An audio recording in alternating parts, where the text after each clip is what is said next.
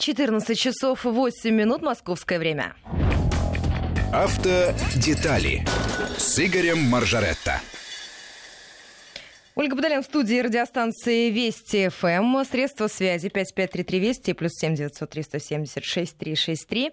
Это смс-портал, WhatsApp, Viber. Все работает. Игорь на прямой связи со студией. Игорь, приветствую. Привет, привет всем.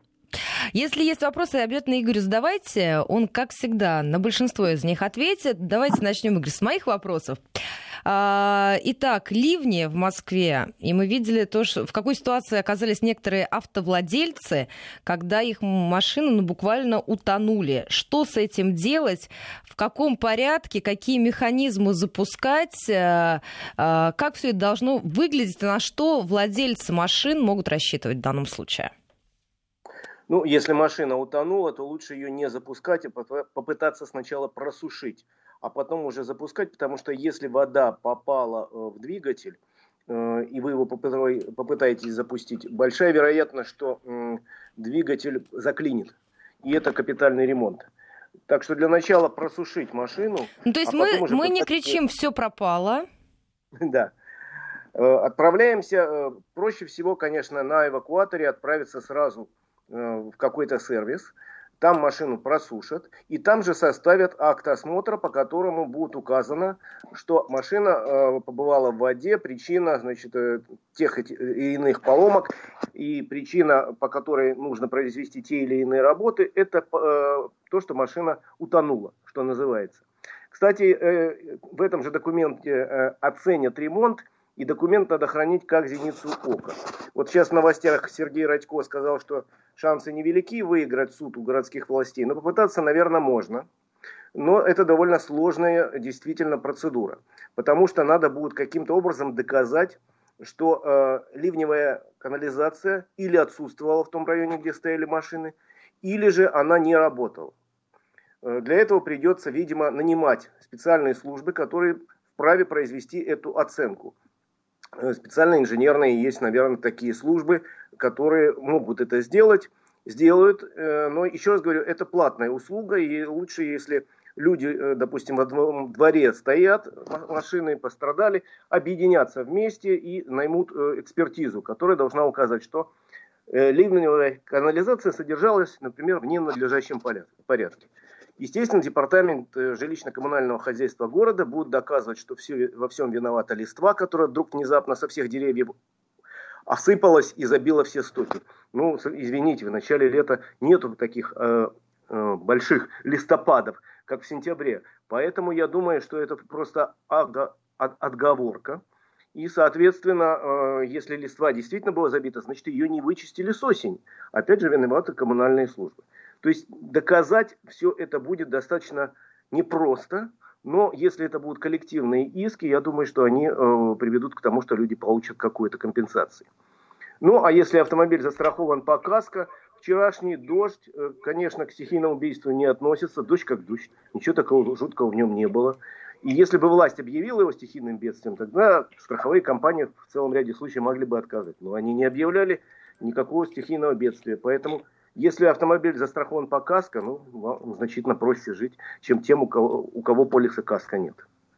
То есть за свои права надо бороться, и есть для этого непростые, но законные пути. Ну а что касается ремонта автомобиля, я уже сказал, скорее его надо отдать первым делом на просушку. И если это сделать быстро и качественно, то в принципе ничего страшного с автомобилем не должно произойти. Главное не пытаться его запустить самостоятельно, и не пытаться воду вычерпать, конечно, надо, но разбирать самому автомобиль все-таки страшно. Я бы побоялся. Отдал бы даже не новый автомобиль, отдал бы мастерам. Ну, спрашивают, Игорь, уже сколько времени все это может занять? Судебная тяжба? Нет, вся вот эта вот попытка, так сказать, реанимировать свой автомобиль. Не, ну это вопрос одного дня. Это вопрос одного дня. Если на сервисе займутся хорошо автомобилем, быстро приступят к ремонту, то это достаточно быстро. Там снимается обшивка, собственно, главное удалить воду из скрытых полостей, просушить, потому что если не убрать, там заведется живность и микроорганизм, и начнется гниение металла. Поэтому очень важно просушить всю электропроводку и так далее. Если бы это не сделать, может однажды коротнуть все. Поэтому это день-два, и все в порядке. Автомобиль будет жив-здоров. А если вы попадаете сами его запускать, и тем более с веревкой как-то, это очень опасно и может вылететь в копеечку. В такую то есть это тот случай, когда можно только навредить, правильно я понимаю? Безусловно, Оль. Лучше тут не мучаться, потому что автомобиль утопленник, лучше займутся им специалисты. Еще раз назову средства связи для ваших вопросов. 5533-Вести и +7 903-170-6363. Про новые инициативы, Игорь, мы с вами еще планировали поговорить. Да, мы планировали поговорить. Я тут посмотрел, оказывается, в Государственной Думе нашей скопилось огромное количество разных законопроектов, которые касаются автомобильной жизни. Часть этих законопроектов даже прошли, там где кое-что первое слушание, кое-какие документы прошли уже обсуждение в комитетах, некоторые просто поступили только в Госдуму, но они, в общем, действительно все касаются нашей жизни. Очень большой пакет законопроектов, как выяснилось, касается платных парковок и эвакуации. Тут предложений почему-то депутаты выдают со страшной силой, по-моему, с частотой одно предложение в месяц как минимум. Потому что законопроектов по поводу штраф стоянок, парковок, платных эвакуаций с десяток я насчитал.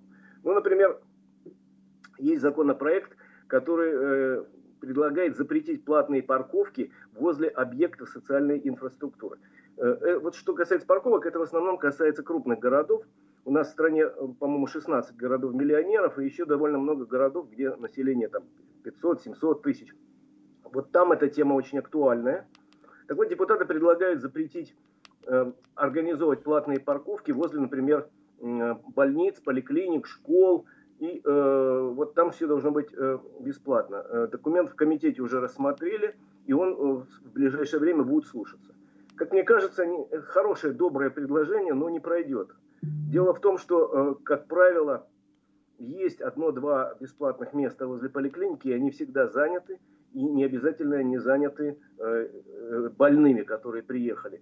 Потому что в крупных городах, где с парковочными местами вообще плохо, наши люди предпочитают найти бесплатное место. И борьба за такие бесплатные места идет, что называется, не на жизнь, а на смерть. Я помню, работал в одном офисе, у нас недалеко было одно социальное место. Люди приезжали в 7 утра специально в надежде его захватить. Это одно бесплатное место. Примерно то же самое, если обяжут возле поликлиник иметь 10 условно говоря, бесплатных парковочных мест. К сожалению, я боюсь, что все эти 10 бесплатных парковочных мест будут заняты, 9 из них, людьми, которые работают в соседнем офисе.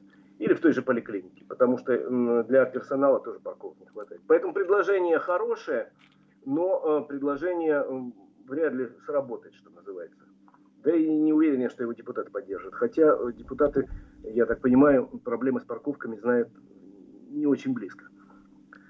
Так, но тема больная, и, Игорь, уже на многие присоединились наши слушатели. Но давайте к следующей перейдем, а вы пока накапливаете ваши вопросы во второй части программы. Обязательно Игорь Моржаретто их адресую.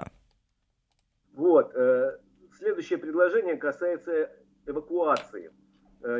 Депутаты предлагают принять законопроект, когда ситуации, когда хозяин прибежал, машину уже погрузили и увозят. Сейчас действует правило.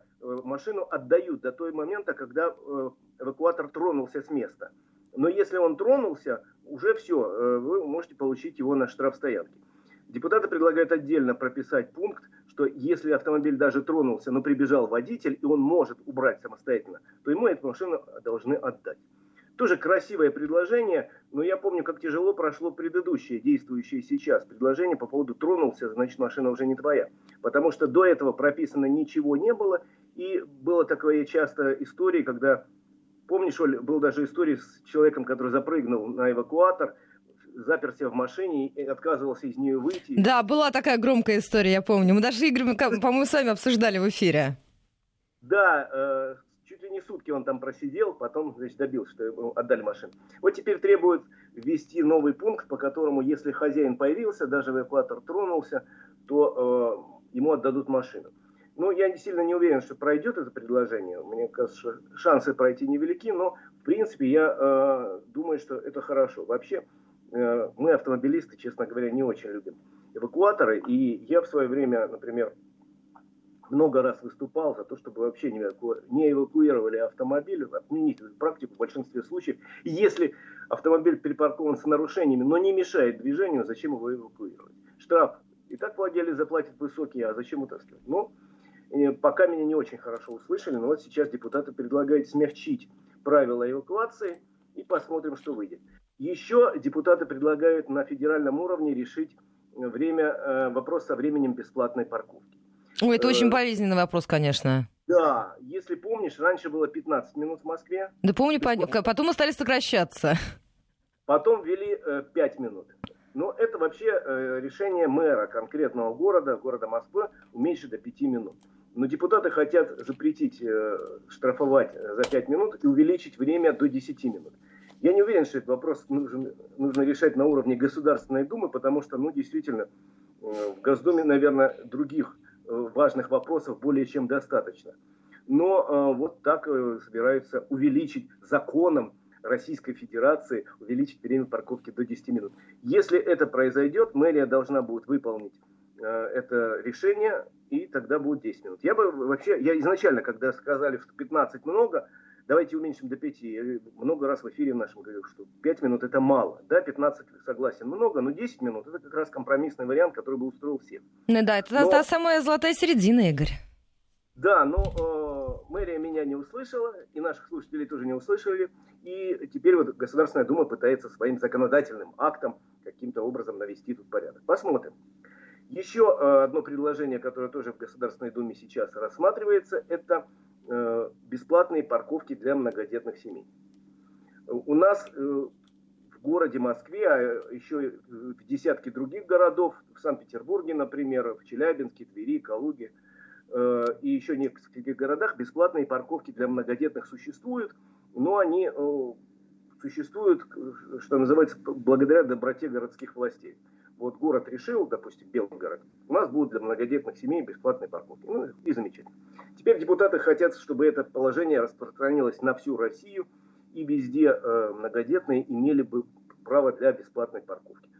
Ну, не знаю, надо ли, опять же, на уровне Государственной Думы это решать, но такое предложение есть, оно обсуждается, причем достаточно активно, и может быть действительно принято в качестве закона.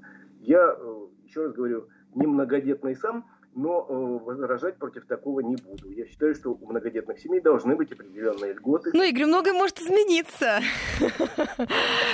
Есть, знаете, какой вопрос к вам, Игорь? Возвращают нас в предыдущий час и спрашивают, есть ли какие-то инициативы по самокатам, велосипедам, скейтам, роликам, ну и так далее. Все то, что мешает жить и пешеходам, потому что разгоняется до высоких скоростей, и автомобилистам, потому что выскакивают в самый неудачный момент. Да, такой пакет есть, но это не отдельный пакет предложений, а это часть нового кодекса об административных правонарушениях. Сейчас его проект рассматривается в правительстве. Он достаточно активно обсуждался несколько месяцев назад. И теперь, еще раз говорю, он в правительстве находится и должен в течение конца этого месяца уже поступить в Госдуму с тем, чтобы она в ближайшую сессию этот кодекс приняла. Там, собственно, даже не один кодекс, а два кодекса. КОАП новый, и к новому КОАПу есть процессуальный кодекс. Раньше отдельно не было, а теперь есть и отдельный процессуальный административный кодекс. Так вот, там есть целая главка, посвященная нарушениям. Вводится, во-первых, термин СИМ, средства индивидуальной мобильности. К СИМам относятся всякие самокаты, моноколеса, сигвеи, гироскутеры и то, что появится еще завтра, мы просто о этом пока не знаем. Может быть, появятся летающие доски, как в фильме «Назад в будущее». Так вот, вводятся правила, по которым, значит, если я правильно помню, я достаточно хорошо, внимательно читал проект, но это было давно. Там вводятся правила, по которому по тротуару на таких средствах индивидуальной мобильности могут перемещаться только дети, по-моему, до 14 лет. Все остальные, кто старше, они должны перемещаться по велодорожке.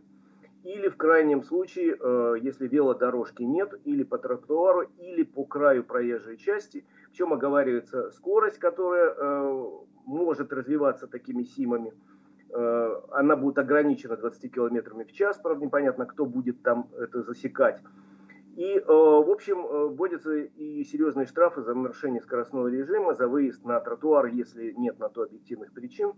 Ну и за столкновение с пешеходами тоже будет введено наказание. Еще раз говорю, проект есть, можете посмотреть, он вывешен для всеобщего рассмотрения, но уже обсуждение общественное закончилось, можете посмотреть, что там подробно написано. Дальше посмотрим, что у нас депутаты хотят изменить в ближайшее время.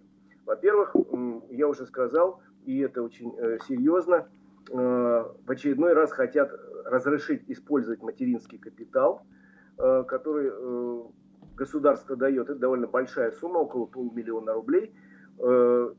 Эти деньги можно тратить сейчас на улучшение жилья или на образование и лечение детей.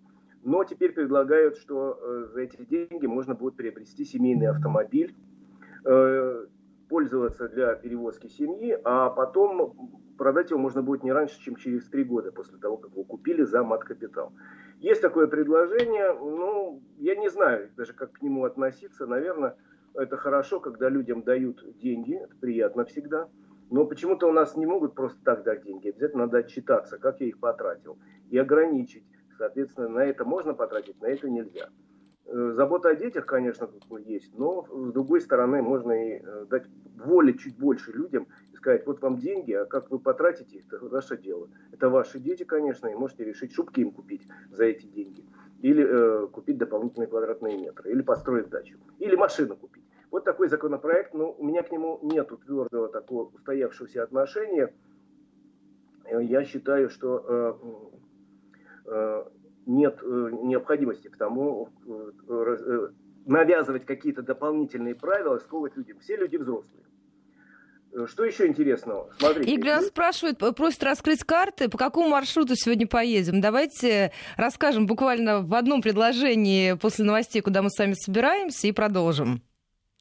Да, я сегодня собираюсь проехать вместе с вами в дивный город Можайск. Это недалеко от Москвы, это Московская область.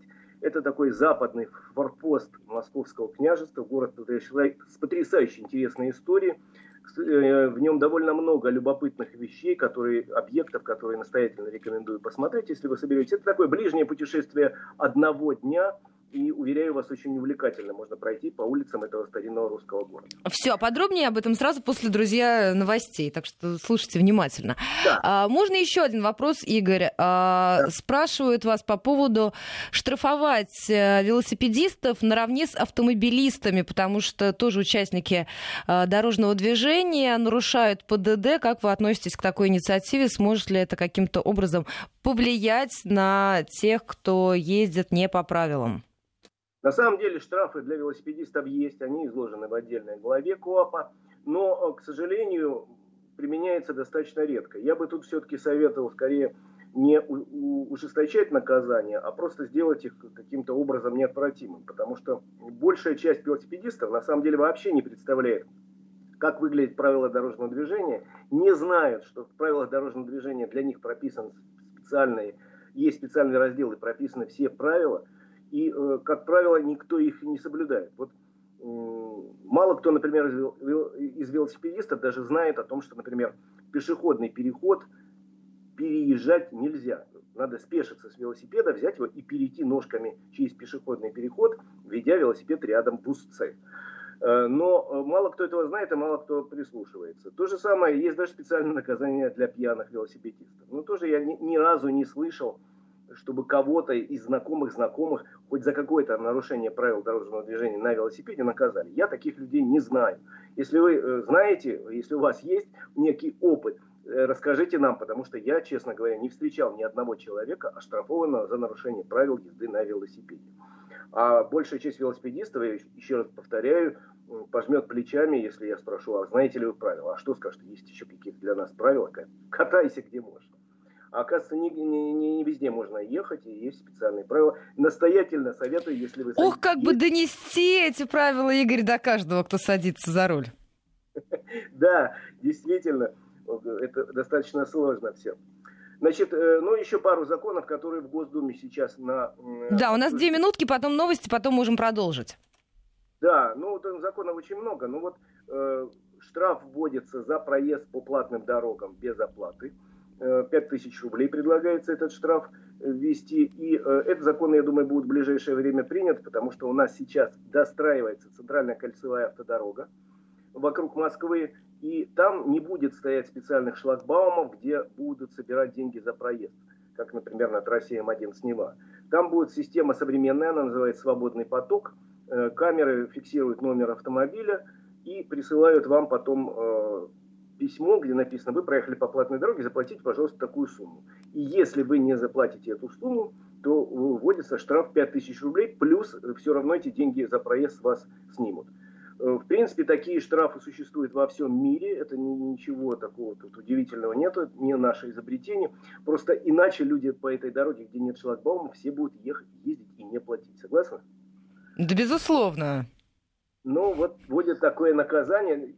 Я удивился, но в Италии, например, за неоднократную попытку проехать по платной дороге бесплатно, да, вообще уголовное наказание предусмотрено. Кстати, депутаты же предлагают для инвалидов сделать проезд по платным дорогам бесплатно. Есть такое предложение. Тут я как-то не знаю, надо ли всем инвалидам тут же на радостях броситься и поехать, например, в Санкт-Петербург по новой трассе М11. Ну вот такое предложение есть, не знаю, что скажут по этому поводу депутаты. Кстати, еще один законопроект, вот буквально два слова. Это странный законопроект, по которому запретят высаживать детей без билета в автобусе, если ребенку нет 14 лет, а он едет без билета. Были такие вопиющие случаи, пару случаев я таких помню, где высаживали на мороз детей. Но надо ли индульгенцию выдать всем детям? Я думаю, все дети до 14 лет будут ездить исключительно бесплатно. Так, Игорь, нам сейчас нужно прерваться. Новости середины часа. Сразу после возвращаемся в программу. Игорь Моржаретто отвечает на мои вопросы и на ваши вопросы, конечно, в первую очередь. Сразу после короткого перерыва вернемся и продолжим этот разговор. Пока можете присылать ваши сообщения. СМС-портал, WhatsApp, Viber. Все работает. Так что до встречи в следующей части программы. Автодетали с Игорем Моржаретто. Возвращаемся в программу. 14:36 московское время. Игорь, давайте ответим нашему слушателю Владимиру, который 155, наверное, сообщений прислал с одним и тем же вопросом. Владимир, прекращайте. Когда откроют участок дороги, позволяющий объехать Лосева М4, спрашивает Владимир. Значит, этот участок должны были открыть весной, но из-за карантина сроки сдвинулись. По моим сведениям, его откроют буквально через неделю. До конца месяца должны этот участок открыть, и он снимет последнюю самую тяжелую проблему на трассе М4 Дон, пробку в Лосево и Павловске. Они там летом вытягивают с пробки до 20 километров, потому что дорога узкая, ее нельзя расширить, она проходит по населенным пунктам. Теперь будет скоростной объезд, и про эту пробку забудем как страшный сон. Так что ждем буквально неделю, может быть полторы, но я в любом случае сразу же расскажу о том, что и как, потому что собираюсь присутствовать при открытии. Так что не переживайте, Владимир, на все вопросы, как всегда, от Игоря получите ответы. Пока можете задавать другие, 553320 и +7 903 176 363 наши эфирные координаты. Если пишете на СМС-портал, пожалуйста, про слово «Вести» в начале сообщения не забывайте. Ну вот возвращают нас буквально на шаг назад. Так, спрашивают по поводу... ну вот возвращают нас как раз к штрафам, к велосипедистам. И давайте из Финляндии сообщение прочитаю. В России, скорее всего, велосипедисты не оштрафуют. У нас в Финляндии такие штрафы присутствуют, раздаются ежедневно. Минимум, чем можно отделаться, профилактическая беседа с сотрудником полиции и предупреждение. Аж сам штраф от 40 евро в зависимости от города, как за неправильную парковку, пишет нам Павел из Финляндии. Вот так. У нас не применяются в основном к велосипедистам. В лучшем случае, если его догонит сотрудник полиции, то пожурит. И давно уже пора вводить сдачу экзаменов, получение права для вождения велосипеда по дорогам общего пользования, пишет нам Генри. Ну, были такие предложения, но отказались от них. Пока есть только одна страна в Европе, насколько я знаю, это Латвия, где есть права для велосипедистов, номера для велосипедов и так далее. Вот они для себя придумали. В остальных странах Европы сел и поехал, что называется. Специально сдавать экзамены не нужно. А может быть и зря. Да, ну давайте поедем. Сел и поехал. Собственно, я хотел рассказать о небольшом путешествии одного дня.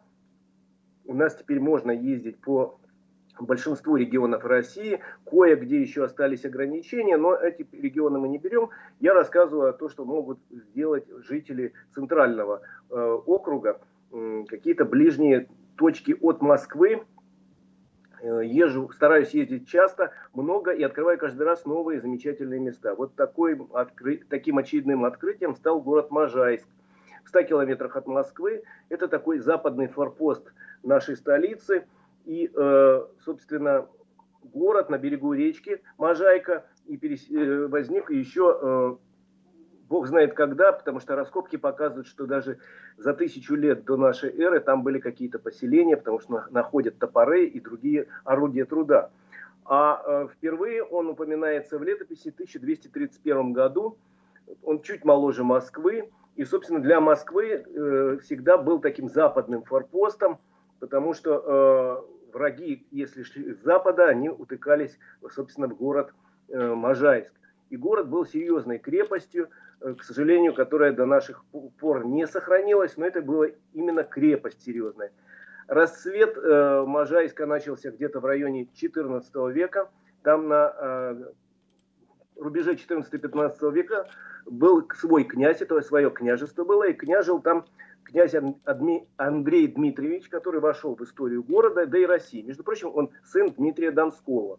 Очень много сделал он для города, при нем была построена серьезная крепость, несколько монастырей, в том числе самый знаменитый из монастырей города Можайска, и единственный, кстати, сохранившийся, это Лужецкий Ферапонтов монастырь. Но про него я чуть-чуть позже скажу. А в принципе город много раз разрушали, он сильно пострадал, например, во времена смуты, когда поляков таки выгнали из Москвы, они по дороге очень серьезно разграбили Можайск, и потом его восстанавливал местный воевода. А воевода, между прочим, был никто иной, как князь Пожарский. Он был воеводой в Можайске последние годы своей жизни и много сделал для восстановления. Во время нашествия Наполеона в 812 году под Можайском произошла самая знаменитая битва Бородино. Бородино — это село, собственно, Можайского района раньше, а теперь это называется как-то, вот я с нынешним административным делением никак не могу подружиться, городской округ. Вот. Ну и сильно очень город пострадал после революции и в годы Великой Отечественной войны. Немцы Можайск взяли и 2 месяца в нем стояли, что называется, уничтожили все, что могли. И поэтому, если вы сейчас поедете в Можайск, а туда стоит съездить, например, если вы собираетесь в Бородино. Про Бородинское поле я рассказывал, там я бывал многократно. Это очень такое святое для любого жителя нашей страны место. И там действительно вот пробивает ощущение вот такой преемственности истории. Вот постоять на этом поле, и ты понимаешь, вдруг, насколько велик был подвиг этих людей, которые защищали Москву. Но сам по себе Можайск, там, к сожалению, пострадал очень сильно в разные эпохи.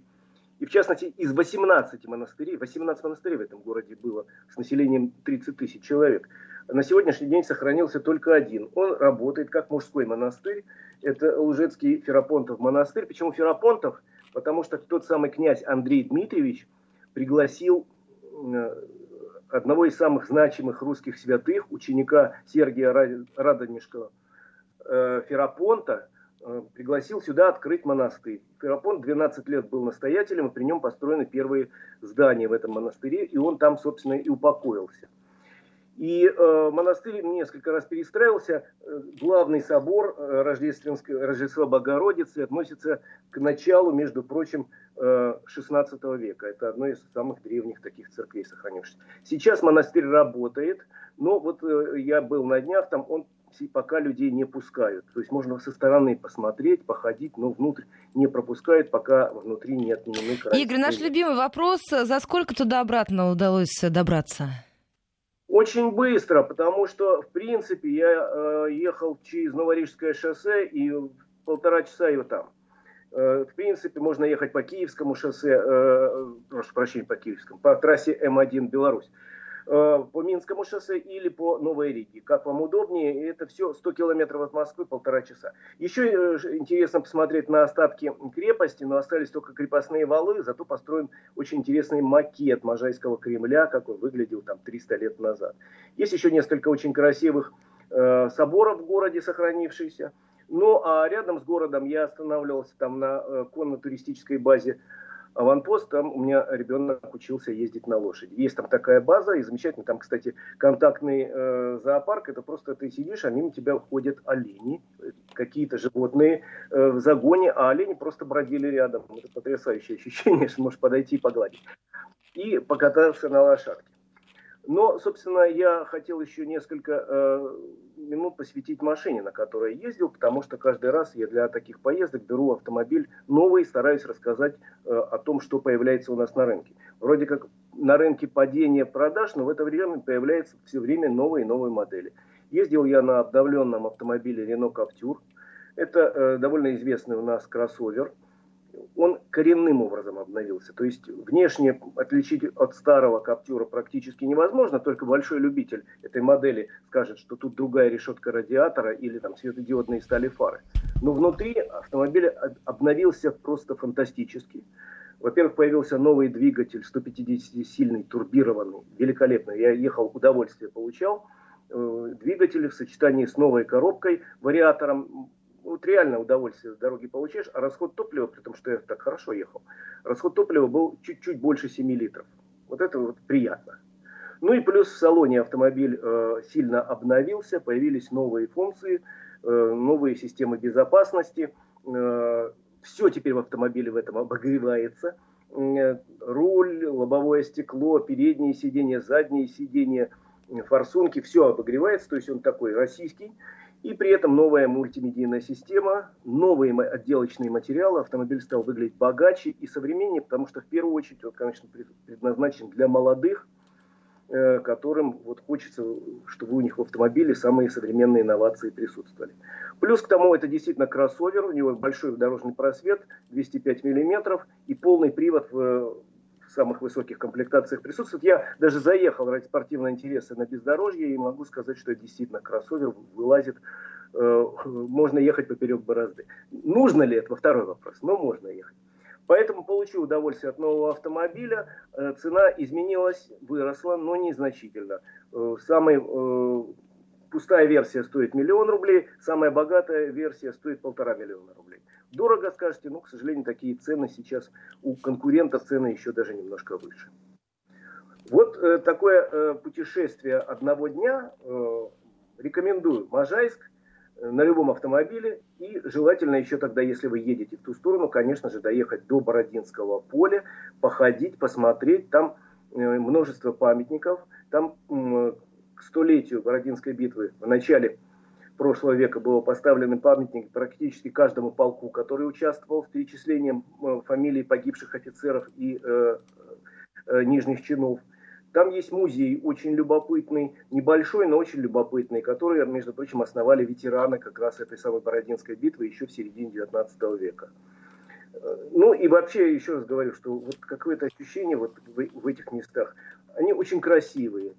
Там холмы такие невысокие, там все сохранено в каком-то... Ну, большое удовольствие получите, если поедете на Бородинское поле, но и не забудьте про Можайск. Можайск тоже достоин заезда. Игорь... Вот как... Да, вопросов у нас много, и спрашивают по поводу мелких ДТП. Не показалось ли вам, что их стало намного больше на дорогах Москвы? Или мы отвыкли, кажется, что больше, или просто чуть-чуть чему-то разучились, и по этой причине их количество увеличилось?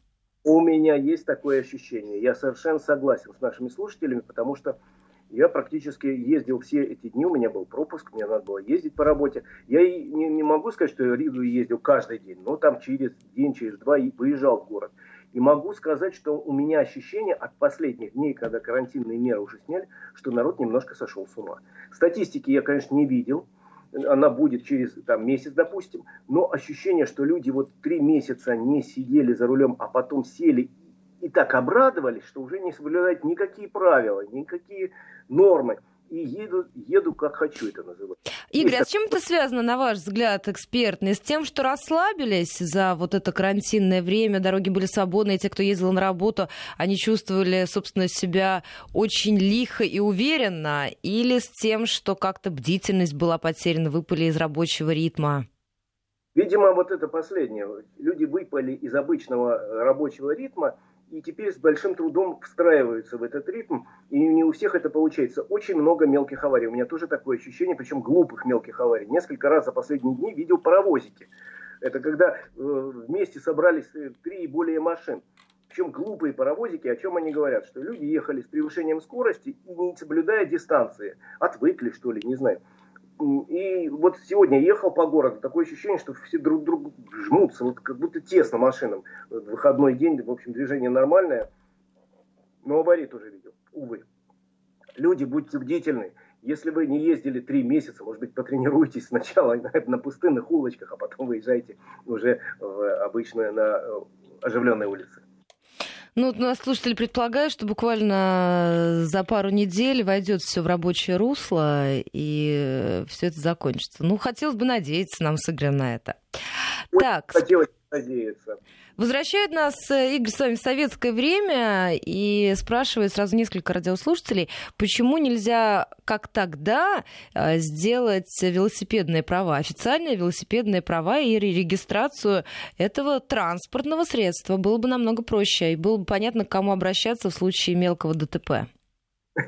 Ну, еще раз говорю, такие предложения были, но, насколько я помню, до Государственной Думы это никогда не доходило. Так, на словах какие-то желающие были. Но если нас слушает кто-то из депутатов Государственной Думы, ну подумайте, может быть, действительно вести. Хотя сложно это сделать, я так понимаю, потому что речь идет о десятках миллионов людей, которые умеют ездить на велосипеде и хотя бы время от времени это делают.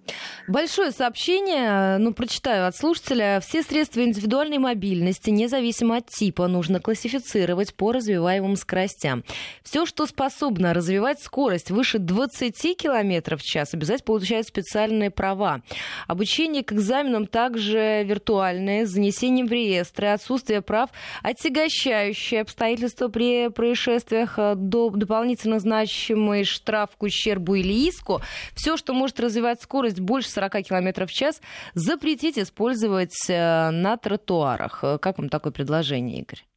Вы знаете, оно вполне в себе в европейских трендах, потому что в Германии первые ввели правила движения вот этих средств индивидуальной мобильности. Там как раз разрешается выезжать только если скорость физически нельзя развить более чем 20 км в час. Во всех остальных случаях такой транспорт, насчет регистрации не скажу, но он не имеет права появиться на тротуаре, а какие-то вещи конкретно запрещены. То же самое в Китае. Есть же такие скоростные, очень мощные самокаты, которые могут развивать скорость до 60 км в час. Я такие видел у нас несколько раз на улицах.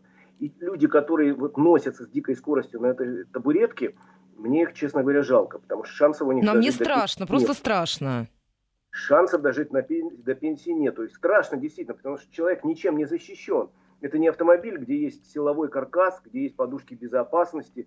И это даже не мотоцикл, потому что мотоциклист все-таки в шлеме, как правило, и в специальной одежде, которая позволяет, если ты брякнулся на асфальт, ну, минимизировать, что называется, травмы.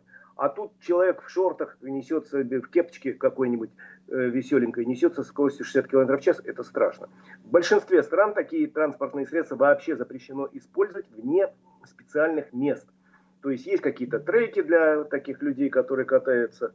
Вот. И есть, собственно, специальные места в парке, дорожки выделяют, но в городе, ни в Германии, ни в любой европейской стране вот такое скоростное средство использовать нельзя. Ну а в Китае вообще уголовное наказание, если попытаетесь выехать на такой штуке на городскую улицу. Игорь, а по поводу номеров на велосипедах, как вы считаете, может ли это стать реальностью? Потому что сразу несколько сообщений вижу таких, говорят нам о том, что в 50-х и 60-х вообще номера на велосипедах это была норма. Ну, еще раз говорю, что такие предложения звучали, но до Государственной Думы они никогда не доходили. Если сейчас кто-то в Госдуме серьезно займется, могут, конечно, но я так понимаю, что это надо просто штат ГАИ увеличивать на порядок, кто это позволит сделать. Я так понимаю, что Министерство внутренних дел просто и не рвется регистрировать, потому что это огромная работа, надо... Согласитесь, и сейчас, если вы захотите зарегистрировать автомобиль, в один день вам вряд ли удастся, потому что запись существует, это назначат там через неделю. А если еще обязательно регистрировать миллионы, десятки миллионов велосипедов, это просто мы зашьемся.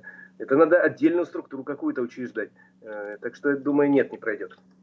Просят вас прокомментировать, я не знаю, знакомы ли вы с этими данными американскими, о том, что там задумались ввести какие-то ограничения для внедорожников, потому что по последним исследованиям пришли к выводу, что в США чаще гибнут под колесами пешеходы, под колесами внедорожников и кроссоверов, и, соответственно, в качестве резюме к такому исследованию пришли к выводу о том, что в ближайшие лет 10 придется вводить дополнительные ограничения для владельцев внедорожников и кроссоверов по их передвижению по городам. Не знаю я про такие исследования. Тут, наверное, все-таки зависит не от того, какой автомобиль наехал на пешехода, а кто сидел за рулем этого автомобиля. То есть вопрос скорее все-таки к водителю, как он водит, как он внимателен, а причем тут кроссовер это или внедорожник, или седан. Тут, по-моему, разницы никакой нет, в том числе для человека, который попал под колеса, тем более. Скорее тут речь идет о том, чтобы каким-то образом, может быть, дополнительно ограничить въезд в какие-то города, особенно мощных внедорожников. Тут такие разговоры заходили периодически, в том числе и в Америке. У нас, к счастью, не было. Но, да, говорят, что мощные внедорожники надо бы там ограничить. Но, с другой стороны, это самые популярные машины в Америке. Ford F-150, такой здоровенный пикап, огромный. Продается в Америке 1 миллион машин в год. 1 миллион машин в год. У нас, дай бог, в этом году 1 миллион всего по всей России автомобилей. Продается у них в год. Американцы очень любят большие внедорожники. И я не уверен, что такое предложение по ограничению прав владельцев таких машин проскочит. Там будет такое лобби против, что мало не покажется. Ну, как наши слушатели уже комментируют, да зануда они просто. Да. Скорее тут наезды пойдут по линии экологической. Уже во многих странах говорят, что большие внедорожники, они очень много жрут топлива и, соответственно, сильно загрязняют воздух. Такие наезды вот есть во многих странах, и не только в Америке. Но тут мы уж сами посмотрим, как там дальше пойдет, победят ли электромобили или здравый смысл. Пока побеждают электромобили. Ну что, Игорь, спасибо вам большое за этот разговор. Как всегда, время пролетело очень быстро. Нашим слушателям, которые задают вопросы по темам, которые мы с Игорем уже обсудили, совсем скоро в архиве радиостанции Вести-ФМ можете найти сегодняшний выпуск и переслушать. Игорь Моржаретто, спасибо большое. Услышимся ровно через неделю. Автодетали.